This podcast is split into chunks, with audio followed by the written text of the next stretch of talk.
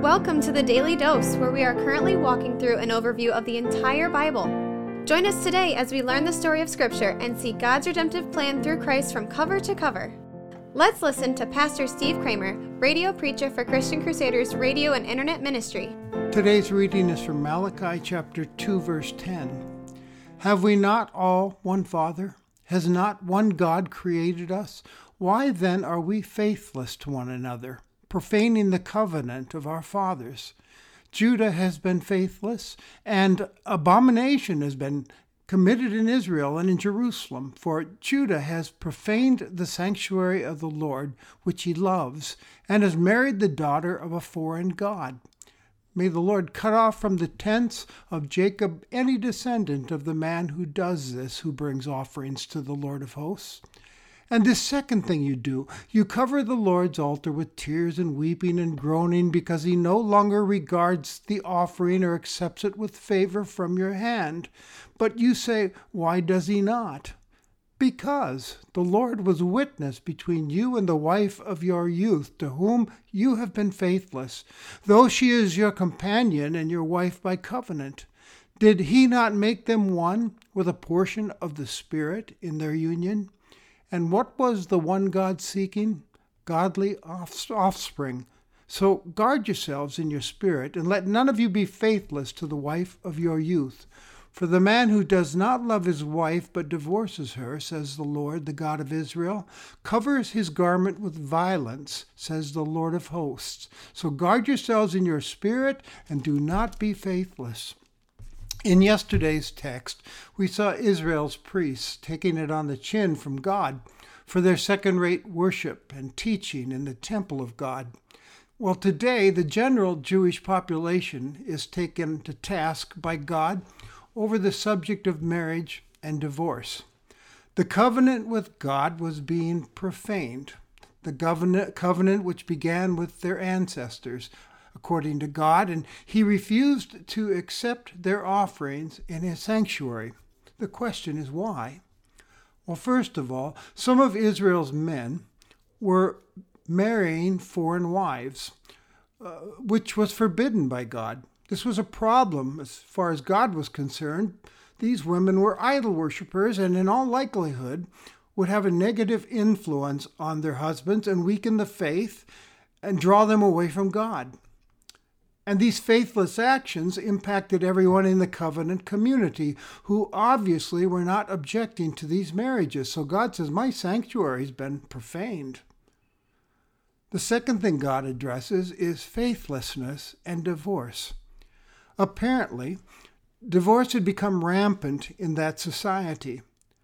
Now, according to Deuteronomy, it was legal for Jews to divorce one's wife and remarry but there were very tight restrictions around divorcing someone, and it was not to be taken lightly.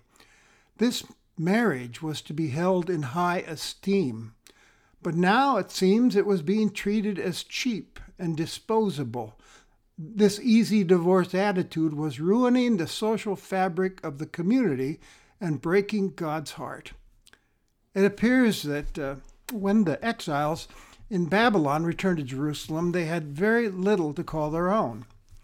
Uh, husbands were divorcing their Jewish wives without any real cause, citing things like incompatibility or aversion, in order to marry a local pagan woman who had property and wealth, thus giving the husband material security and a higher standing in the community.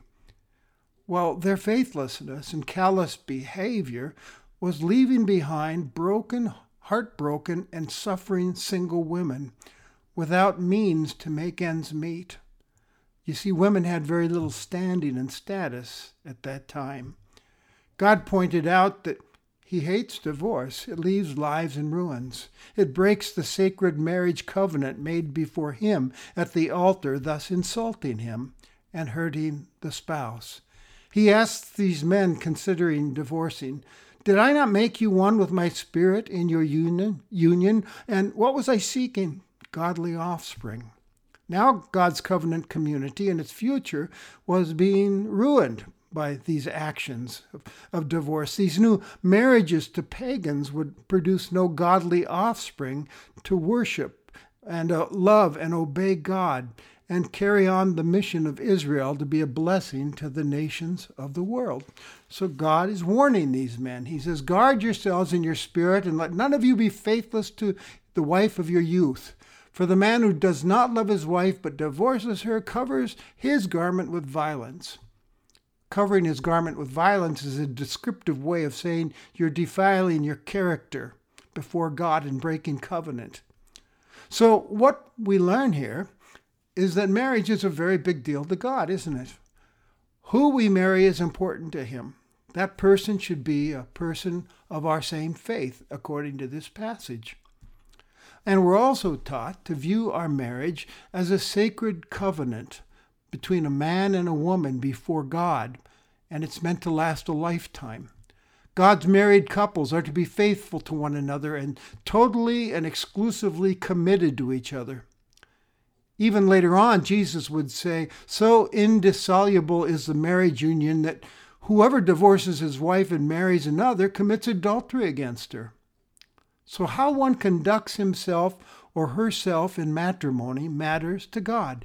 Therefore, may we, as married followers of Jesus Christ, take this instruction to heart, always being faithful loving each other as Christ has loved us in our marriages.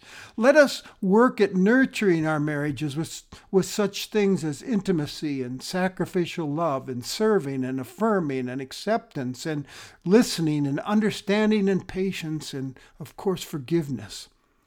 Now, I know it's a tall order. Keeping a marriage strong and growing has its challenges because, after all, we're sinners and we can be so selfish and self serving. And we have Satan throwing temptations along the way to ruin things as well in the home. But remember this you are not alone in this marriage adventure.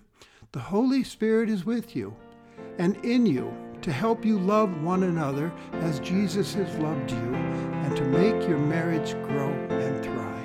The Daily Dose is a podcast of Christian Crusaders radio and internet ministry. Please subscribe to this podcast, leave a five star rating, and prayerfully consider financially supporting our ministry at ChristianCrusaders.org, where you can also find our weekly 30 minute radio broadcast, which airs on stations around the world, and where you can listen to our Conversations podcast featuring inspiring interviews with interesting Christians.